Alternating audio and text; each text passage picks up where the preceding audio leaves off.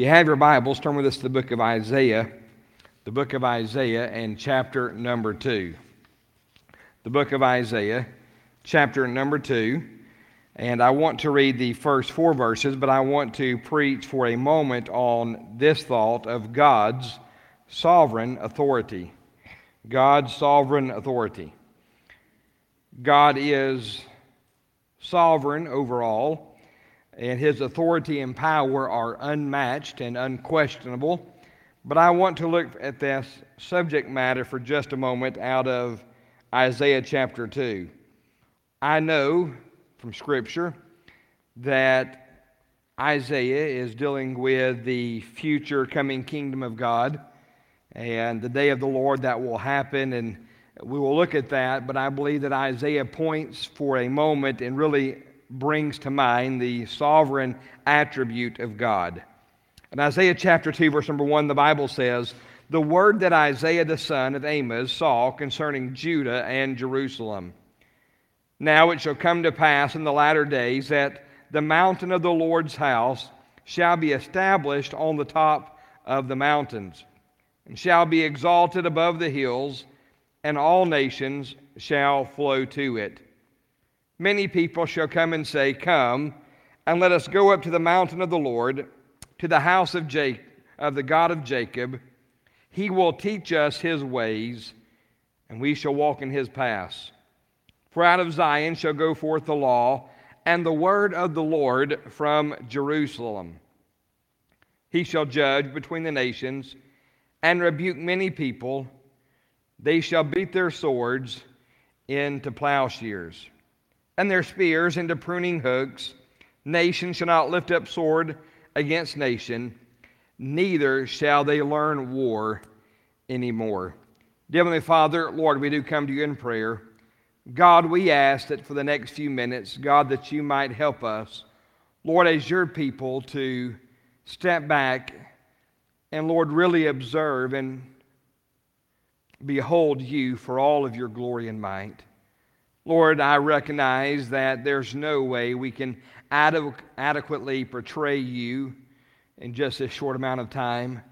Lord, neither can human understand, Lord, or time permit all that it would take, Lord, to praise and give glory to who you are. But God, may we leave tonight with a greater understanding, Lord, of your magnificent uh, person, your being Lord, may we give you the praise and glory that is due your holy name. In Christ's name we pray, amen. In this passage of Scripture in Isaiah, it is dealing with the future, the millennial reign of the Lord Jesus Christ. During this time, Isaiah chapter 2, verse number 4, is probably one of the more familiar passages of Scripture in the book of Isaiah when the Bible says, They shall beat their swords into plowshares. Many people are familiar with this passage of Scripture, especially with those who have had any kind of interest into uh, end time prophecy. And so this is a uh, familiar passage of Scripture. However, I want to stop and look at this for a moment, not so much from a prophetic standpoint, but from a practical standpoint. Practically, here in Scripture, we find that there will come a day when Christ will reign upon his throne and his kingdom in Jerusalem. And for those who are looking at going to Israel with us next year, you'll get to see the place where this is going to happen. As you go there, you'll find that Christ will sit upon his throne and for a thousand years will rule the earth in such a manner that there will be no more war. The Bible says they will, uh, they will beat their swords into plowshares. They won't even know war or learn war anymore. There's coming a time when war will stop and forever be ceased for at least for this thousand years while Christ reigns upon his throne of his earthly kingdom out of Jerusalem. To understand that really is uh, almost incomprehensible to you and I as we live in a world that is full of war and turmoil. Could you imagine living in a place where war does not exist? If you haven't heard the news this week, I believe everybody's probably heard of the uh, Chinese balloon that's been floating across the U.S. And of course, everybody's joking, saying they're going to shoot it down. And I got curious to see if that was even possible. And uh, being a nerd liking numbers the way I do, I looked it up and they were saying it was 60,000 feet. And so it was a little over 11 miles. And unfortunately, even a 50 cal is not going to reach that height. And so it really was beyond any redneck Jim Bob shooting the balloon out of the sky. Although, if you're on Facebook, you saw there have been plenty of memes where everybody said they were going to. U.S. military has shot it down, and now China is threatening to retaliate. Russia is, has been failing in Ukraine for a year now, and they are the, the uh, correspondents that, and pundits that report on this stuff are saying that if uh, nothing changes and Russia loses the war, there'll probably be an all out nuclear war because of it. There are wars, there are rumors of wars, and we find to think that a thousand years with no conflict whatsoever, no wars where people even take their, their swords or their guns and they turn them into tools for their gardens, that seems pretty hard to imagine, does it not? How could this be? How could the world know perfect peace and there be no war whatsoever? Matthew chapter 24, verse number 6, the Bible says, And you will hear of wars and rumors of wars. See that you are not troubled, for all these things must come to pass, but the end is not yet. These verses deal with the sovereignty and omnipotency of God, and yet these two attributes go hand in hand. He is sovereign, He rules over all, and He is omnipotent, He is limitless in His power, and the two must go together. A.W. Tozer said, To reign, God must have power, and to reign sovereignly, he must have all power. He has all power. To bring peace about earth is not a laborious task to our Heavenly Father, it is simply His will to decree it, and so it will be.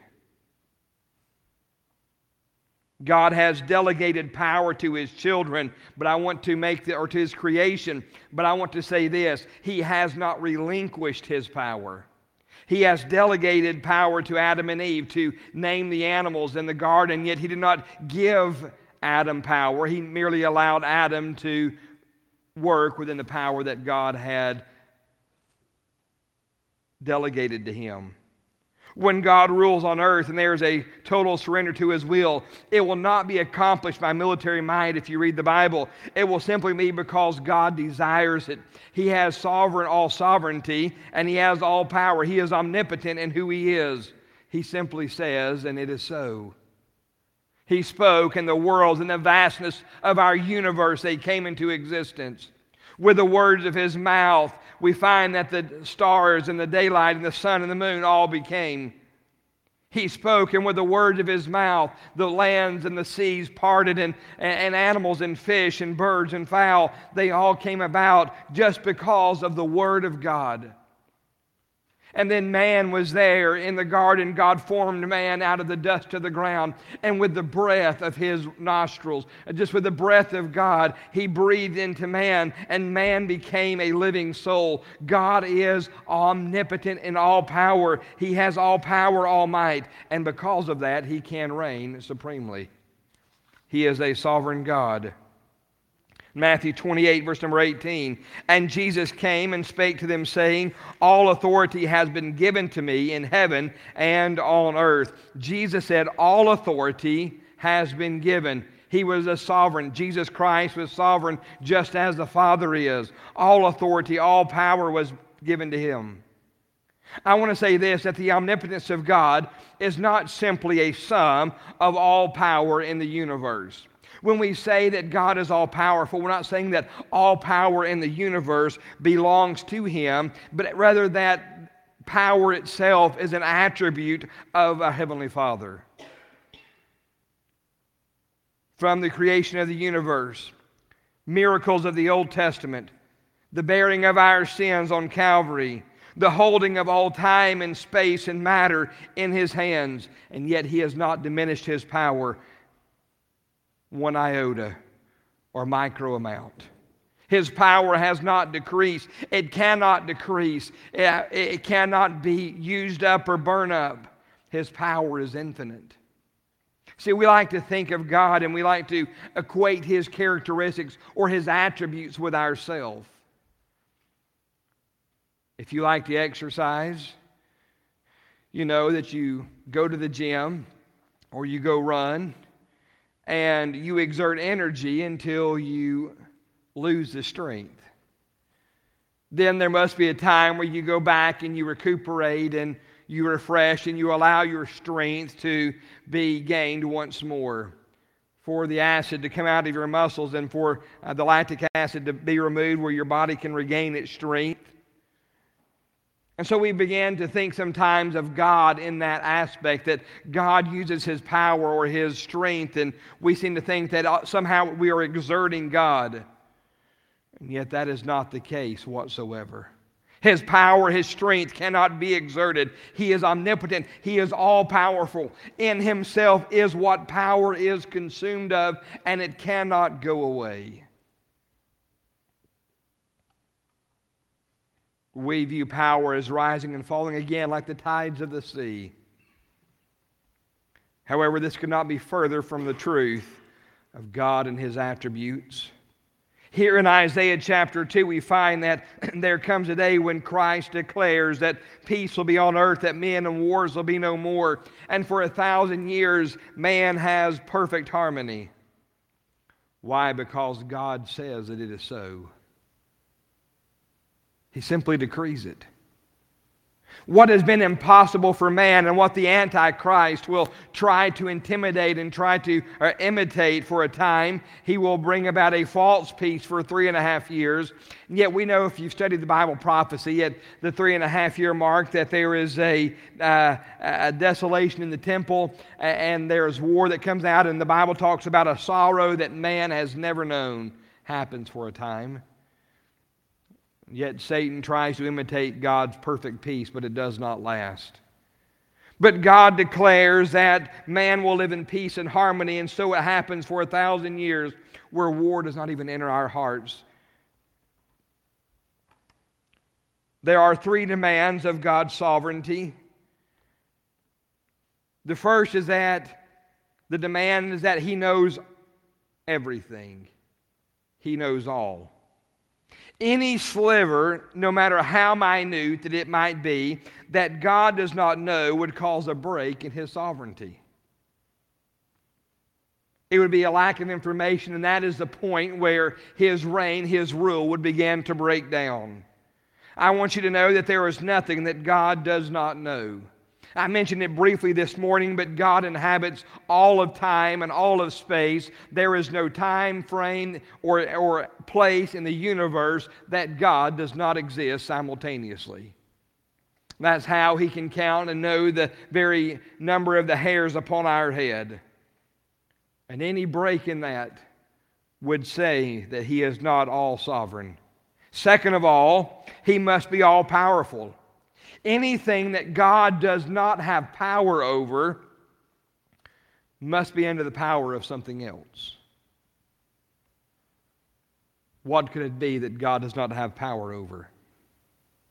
Any place where God does not have power, it means that there is someone or something that is more powerful than He, and it cannot be. So, for God to be a sovereign God, He must know all things, but also He must be everywhere. He must be all powerful. He must be omnipotent. Thirdly and finally, he must be absolutely free. This means that he is free to do his will without interference or to do his will without interruption or impedance. God is free to do whatsoever he would desire. You've probably heard it asked before can God make a rock so big that even he can't lift it? Sure, he can.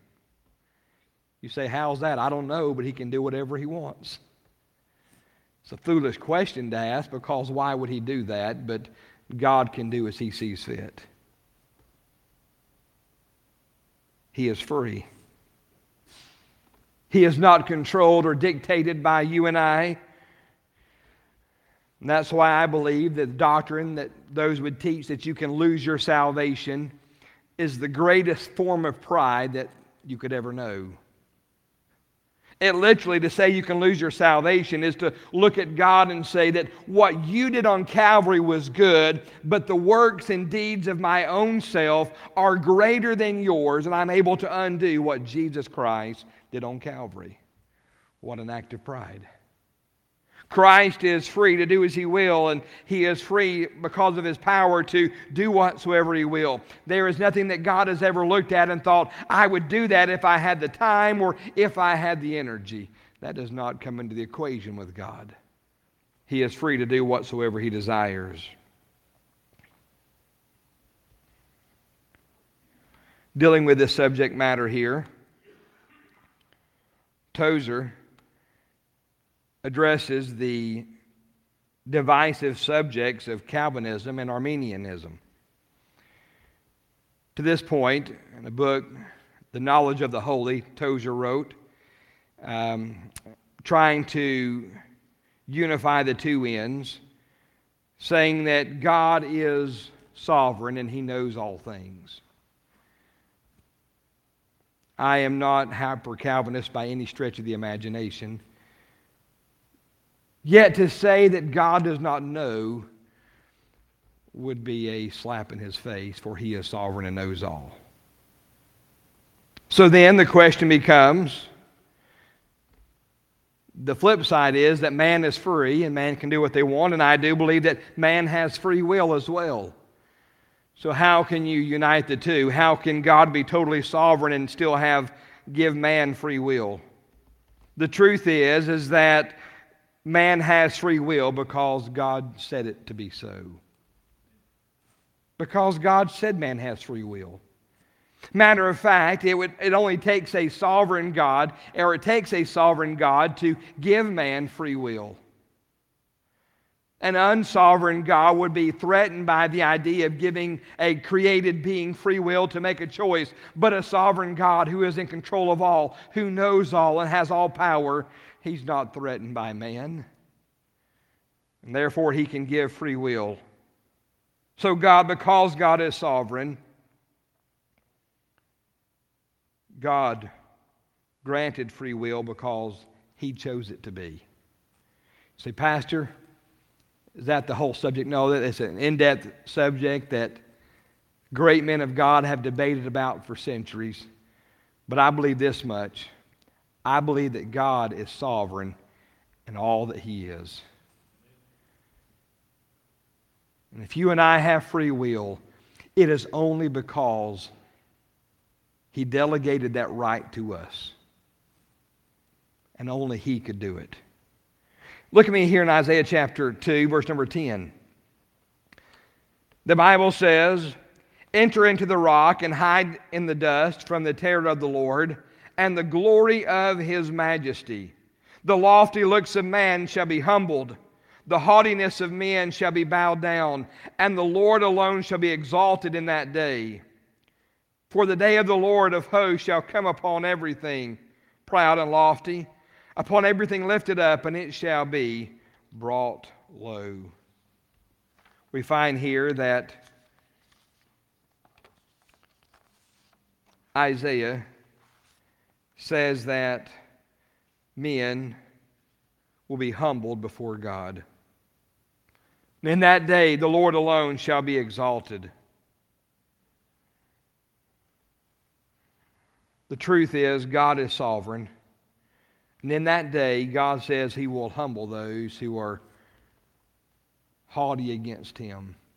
Those who are filled with pride in that day when Christ returns and establishes a kingdom here upon earth, when He establishes His throne, there will be no one who stands before Him. Think with me for just a moment how it must be in that day.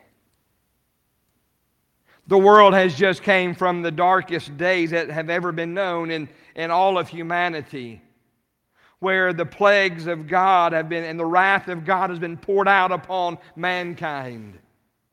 Darkness and blood has filled the, the streets and the byways, and, and there was nothing but death and destruction all around.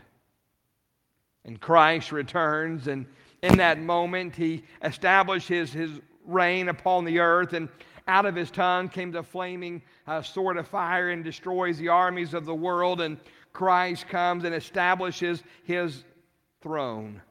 You'll see there we come to uh, into Jerusalem, you'll find there on uh, the mountain where Christ steps down, the Mount of Olives. You'll look over and you'll see the eastern gate there on the Temple Mount that is sealed up and full of rocks and has been completely closed. But on that day, Christ will set his foot down on the Mount of Olives. He'll march down past the Garden of Gethsemane and up to the eastern gate. And the Bible says that the eastern gate burst open and Christ walks in and establishes his kingdom there. And the world sits back in awe and wonder. And from that moment, he decrees that there will be peace, that there will be no more war. And for a thousand years, there is perfect harmony. But turn with me to the book of Revelations, chapter 3.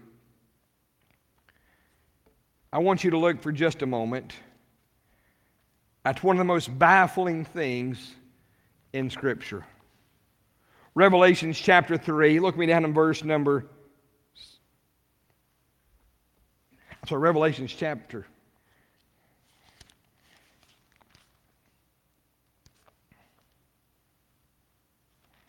Chapter 20.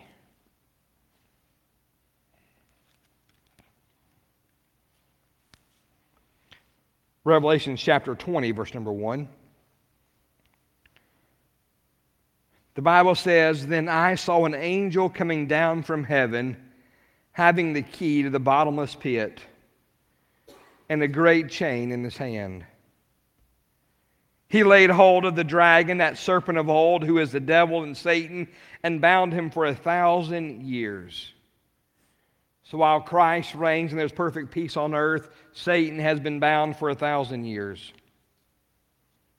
And he cast him into the bottomless pit and shut him up and set a seal on him so that he should deceive the nations no more till the thousand years were finished. But after these things, he must be released for a little while. Now, drop with me down to verse number seven. Now, when the thousand years have expired, Satan will be released from his prison and will go out to deceive the nations which are in the four corners of the earth, Gog and Magog, to gather them together to battle, whose number is as the sand of the sea.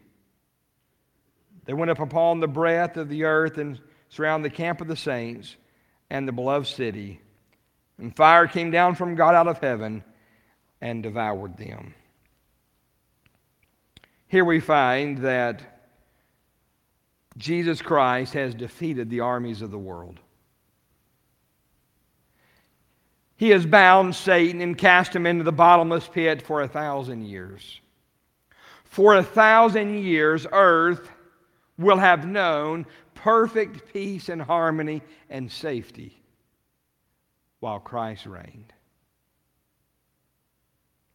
Now, now, understand this the world has seen how good God is, and they have seen how powerful He is at this point. He has displayed His power for all to know. And at the end of a thousand years, Satan is released for just a little while, the Bible says. Just a little time. And in that time, he gathers so many people to come against God that the Bible says the number really can't even be numbered.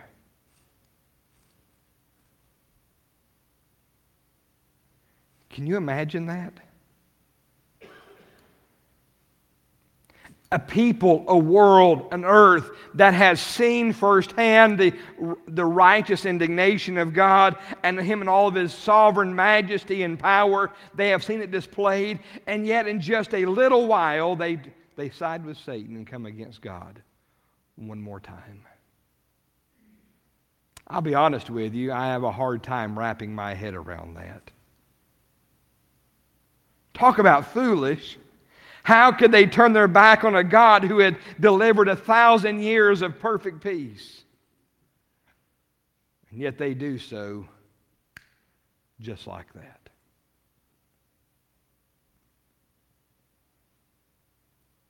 I think we'd all agree that that's awful foolish, isn't it?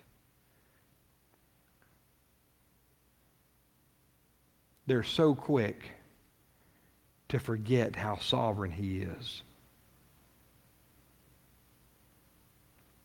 Maybe not to the same scale or the same extent.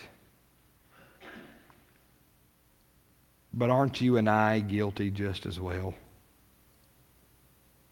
We trust God. We trust Him with our eternal uh, souls to escape the damnation of hell. We, we, we entrust to Him our everything.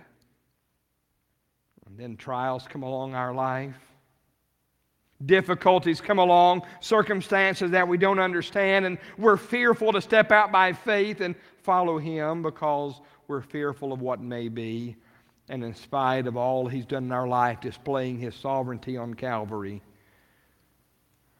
we forget just who He is.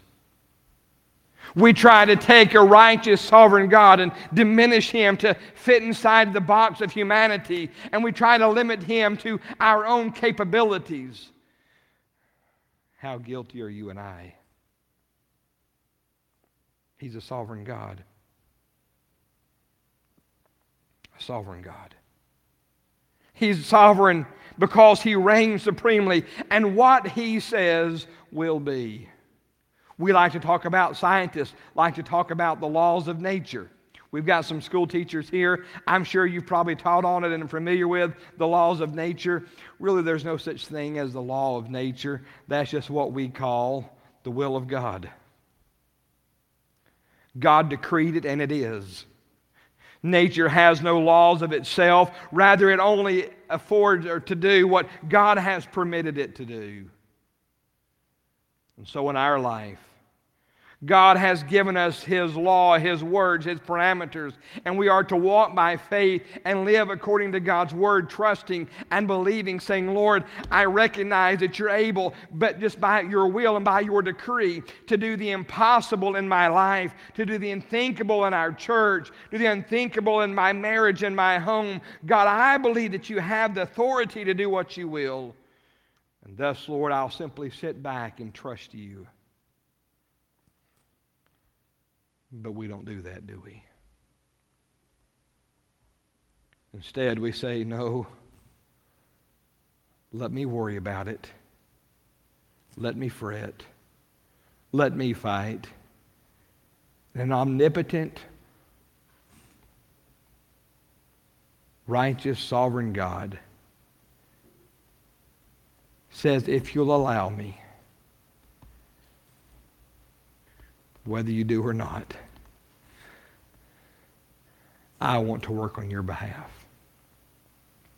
See, God is capable of doing it. He has all power and all authority to work. But He has given man that free will. And He says, Will you choose to follow me? Will you choose to love me? All He asks from you is a heart and a life of surrender. Heavenly Father, Lord, we come to you in prayer. Lord, I can't even begin to imagine, Lord, truly how wonderful you are. Lord, there's no words in our language or any language that could adequately describe you and all your glory and attributes. And yet, Lord, we know that as holy and as righteous and as wonderful as you are, God, that you love and care for each of us. God, I pray, Lord, may you help us. God, to step back. And Lord, to willingly say, Father, take my life. Lord, I'll follow you to the ends of the world. Lord, whatever you say, I'll do. God, may we surrender our lives to you and trust in your sovereign, omnipotent hand. In Christ's name we pray.